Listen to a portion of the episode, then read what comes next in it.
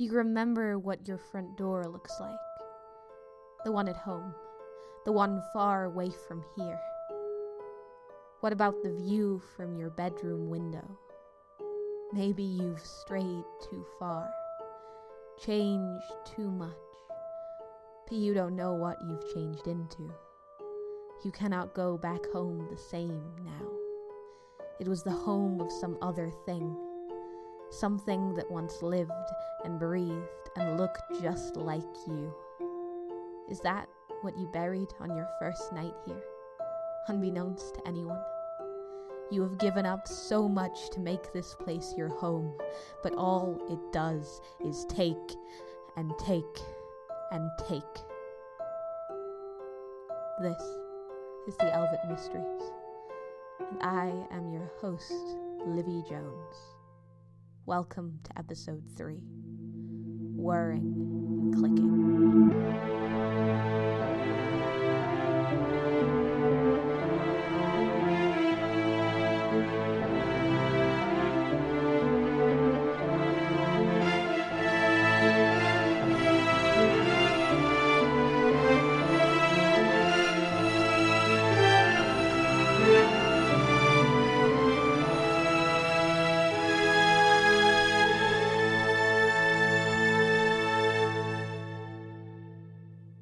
I I wasn't sure I was going to get this done.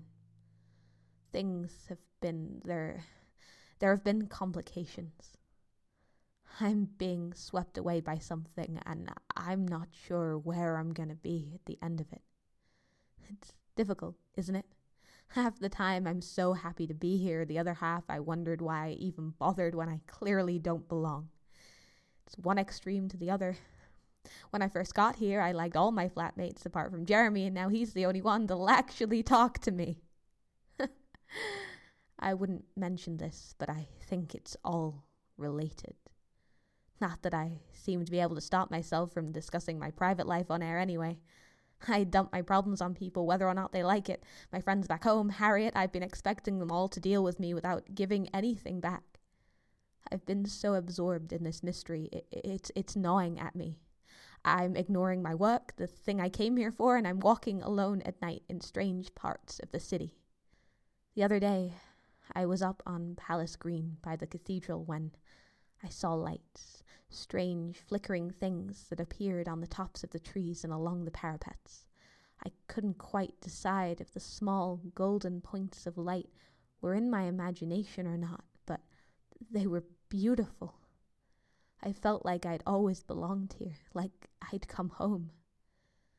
But then there's other things. The persistent feeling of doom in my university accommodation, shadows where shadows shouldn't be falling. I can't tell if the strange noises I keep hearing are something odd or just my flatmates having sex. Whatever it is, it doesn't sound human. Uh, oh, and before I read you the first story of the evening, um, can the person who sent me the email that reads, My ex boyfriend has put a curse on me, and now whenever I cry, I think about Basil. Please elaborate for me. It, it's not much of a story right now, and I didn't get any response when I emailed you back. Anyway, this story that's been sent in is called Silverfish. There was a small infestation of silverfish in the events above Shower 15, but even without the bugs, there were things that I should have paid more attention to. Like the shallow holes that appeared on the soles of my feet. I moved into university not long ago, and I'd done nothing but walk from classes and back again, round and round the city, so I wasn't too surprised when some of that callous skin started coming off. Then I noticed a small hole, like a blister on my dead skin. I figured it must have been worn off by my shoes, but there were more important things to think about. I put it to the back of my mind until I was in the shower one morning, pumice stone in hand. Between both my feet, I found three more that I hadn't noticed. Like something had been picking away at me. There were a few strange things that started to happen around this time. I was having a lot of late nights. I was busy and forgetful, but more than once I found my door closed but unlocked in the morning. It was out of character for me to be that scatterbrained. I could only make a mental note to be more careful. The second thing was less easily explained away. This particular piece of student housing backed onto the woods. It wasn't a big wood, but it was old and deciduous. It survived only where putting fields or university buildings were impractical. We'd encroached on it, pinning it back to where the land was steep or else alongside the river. It curled around the flats, obscuring the light on one side. My room looked away from the woods, out onto the courtyard. The view wasn't great, but I appreciated the natural light more. It was about 1am when a few of us were sat in my flatmate's room. I could never escape the light of my own. The courtyard seemed to be brightly lit from the moment the sun started to sink. Her window looked out into solid darkness. Our mutual friend seemed fascinated by it. What? He tilted his head back, trying to see something out of the window. Lights, he said. Maybe an aeroplane. I moved to the window to see, and I saw it. Two lights, like bright stars or sparklers, moved through the top of the trees. They moved at an even pace and then vanished from sight. When I turned away from the window, I don't have the heart to tell him that you can't see the sky for the trees, that I couldn't think of any sensible explanation for the lights. And so I went to bed. I locked my door and I fell asleep. I dreamt about being in the shower. I was trying to turn on the water, but the dial was stiff, my hands slippery, and I'm cold. A silverfish dropped from the vent above the ceiling, and I move out the way. I was bending down to rescue it when another fell in front of my face. Another hit my back. I tried to move away, but more fall. They fall from the vents in droves, crawling and squirming. I tried to move again, but there were so many of them I didn't know how to get past them. The shower was filled with them, past my ankles, crawling on my legs and up my back. I'm crying. Then I felt them biting away at my feet. I kicked and flailed only to feel them burrowing under my skin. My room was dark. Something had obscured the artificial light that streamed in from outside. It was vast, taking up half my room, its bulky form scraping the ceiling. Its eyes were like two sparklers in the dark, like distant planets on the horizon. I'm still dazed from my nightmare, still dreamlike. The thing was dark in the room around it, a shadow or a silhouette. It was hunched over. The protrusions from its back looked like tree branches. Smelled like moss and leaf mould. It reached out to my feet, uncovered by the duvet. Its nails were very long and thin. Carelessly, it flicked off a piece of my skin from my feet. And then again, it picked holes. I felt this. The fear that was made out of dazed confusion turned terror. I flinched, quickly reaching to flick on the lights. I was shaken so badly. The second that the lights take to come on is a second too long. But they come on nonetheless. The creature scatters, and silverfish go running through every crack and every hole in the room, underneath the door and the skirting board, anywhere that isn't sealed. I don't sleep that night. It takes me two days before I can return to my room. But when I do, I have a plan. I've half convinced myself I was dreaming, but I couldn't deny the holes in my feet. I go to bed with heavy boots on, laced up to the top and a knife on my bedside table. I keep the lights on. When I woke up that night, it was because it was running its nails along the soles of my boots. The lights had been turned off. It saw me looking. A creature with eyes like sparklers lifts me up on my foot. Its nails long, thin and spindly. Don't know if I'm screaming or unable to speak. Its nails slid like butter through the sole of my boot and into the skin of my foot. Then, I knew I was screaming. It scattered after that. I fell onto my bed, bleeding. Silverfish were in my bed and in my hair, in my boot. I don't even bother to turn on the light. I know they're going for the cracks, for the holes. In the dark, I use my penknife by the side of my bed and slit open my laces. I throw the boot on my socks across the room. I pull the silverfish from the bleeding gash in my foot and squish it between my fingers. My other hand grips the wound. In this, at least, it's foiled. It's a week and a half before I go back to that room. I come back with friends, with industrial fillers and duct tape. Everything's sealed. The draft from the window, the gaps in the skirting boards, every corner of the room. I fit folded fabric in the gap under my door. I don't sleep alone for three nights. We take it in turns to sleep, like we're at war. We check the ceilings hourly. We check the lock on the door. On the third night, I'm the one awake, and it's close to one in the morning. I've already checked the ceilings when I see something pass in front of the lights outside. The room becomes dark. The only illumination is two spots of light, like distant planets on the horizon. Stops by my window, and then it moves on. In the year I've lived in the woods here, I've only seen it once since that night. Can't get in anymore. I seal my room every night, and I will do now. Probably for the rest of my life. But it won't follow me. Because people are busy and absent minded, and things fall into disrepair easily. Particularly when those things belong to students. Sometimes I know the people who have sent in these stories, and sometimes I have no idea who they are. They send me a recording which we clean up, or I might meet them once to record it in the studio here. None of them seem to be especially strange or unusual, but I find myself worrying about them. All of us are trying to make sense of things that are far beyond our understanding. We've been scared, some of us more than others. None of us know how our stories are going to end, if there even is an end to this stuff if it doesn't just keep dropping cryptic hints until we drop dead or it finally drives us mad.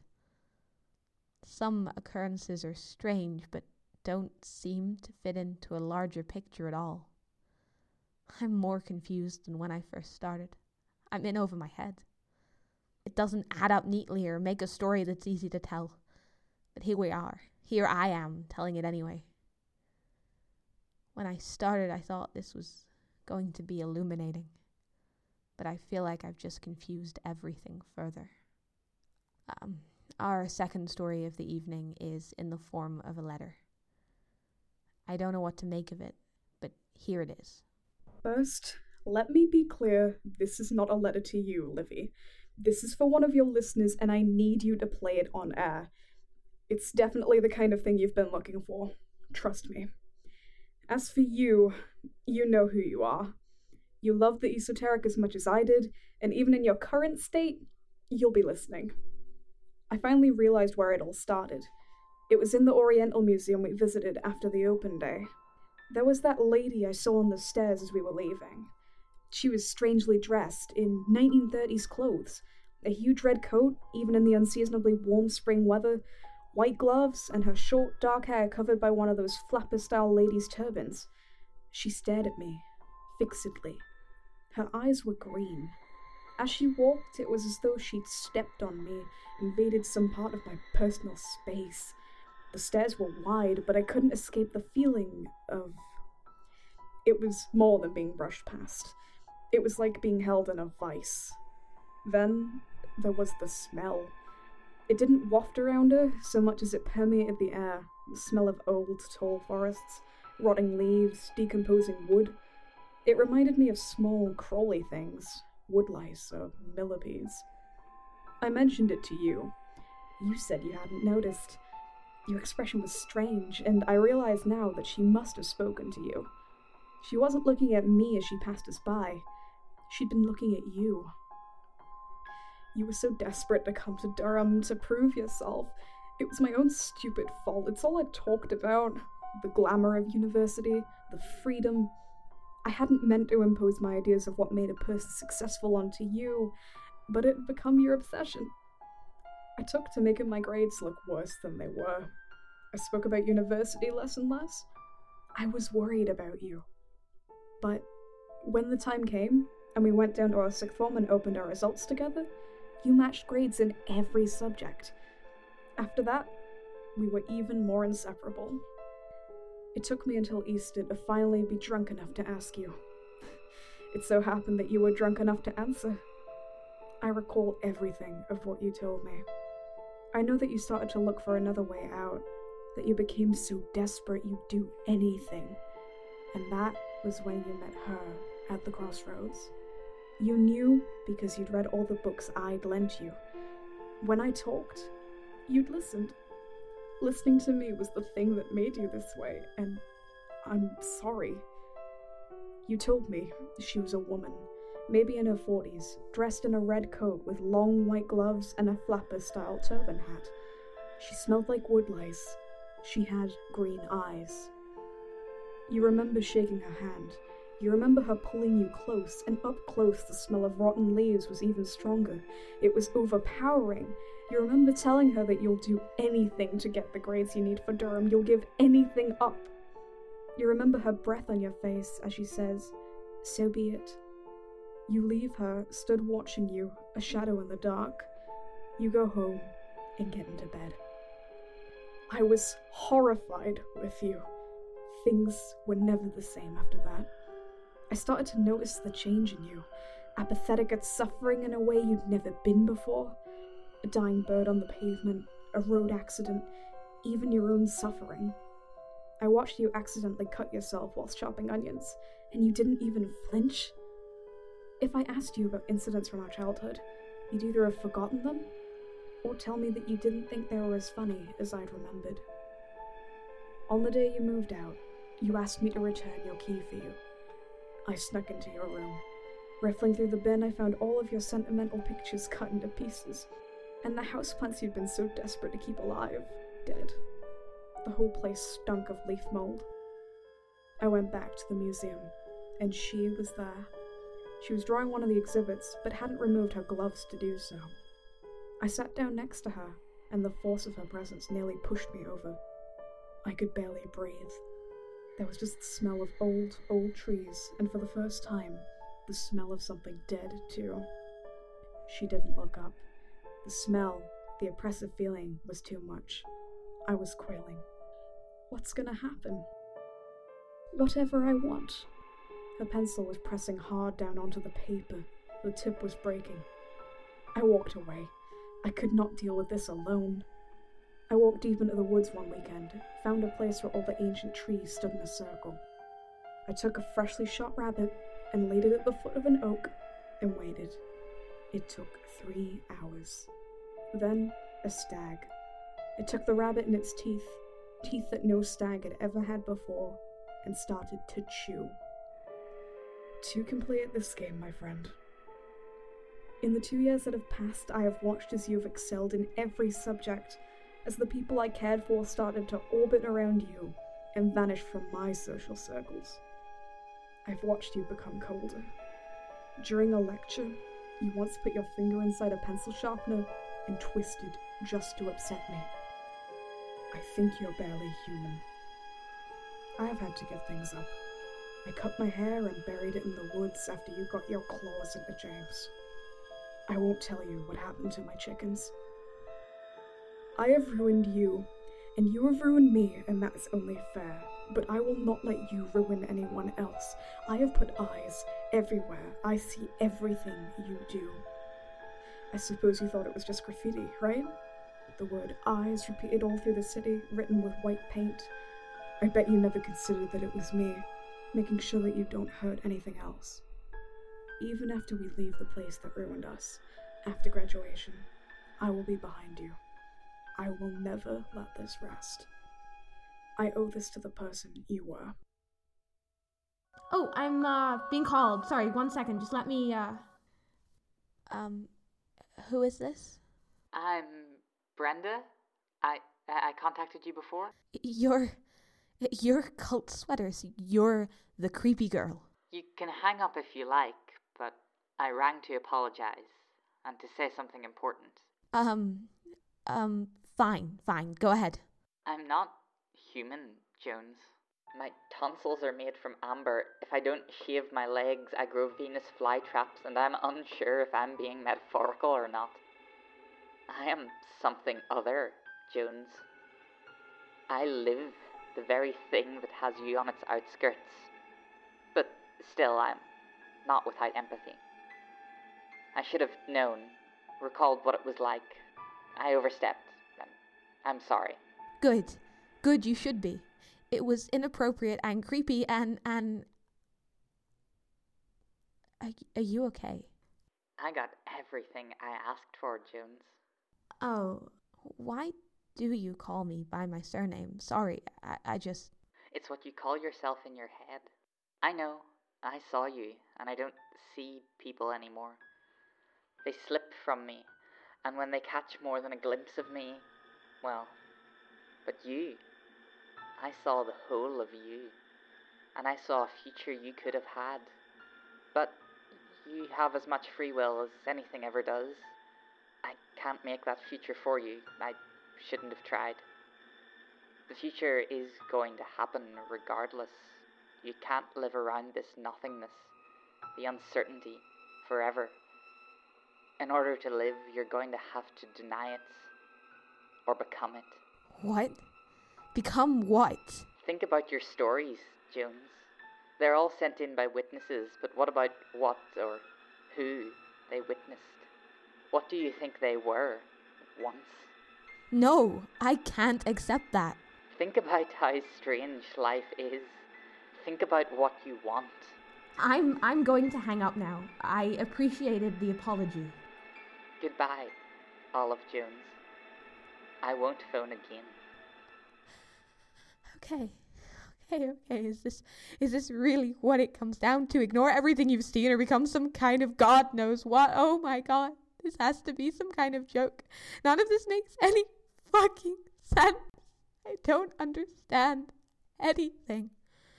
I thought all of this meant something. I thought I thought there would be some kind of reason behind all of this. I thought it mattered, but is that it?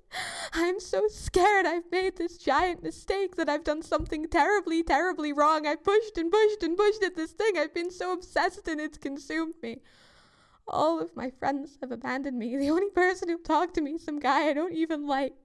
I'm almost certainly failing my course and all because I saw a fucking bird th- fly through a pane of glass. Because I keep seeing strange things. All because I couldn't let it drop like some normal person. Instead, I'd let it ruin my life. I'm so fucking sick of this.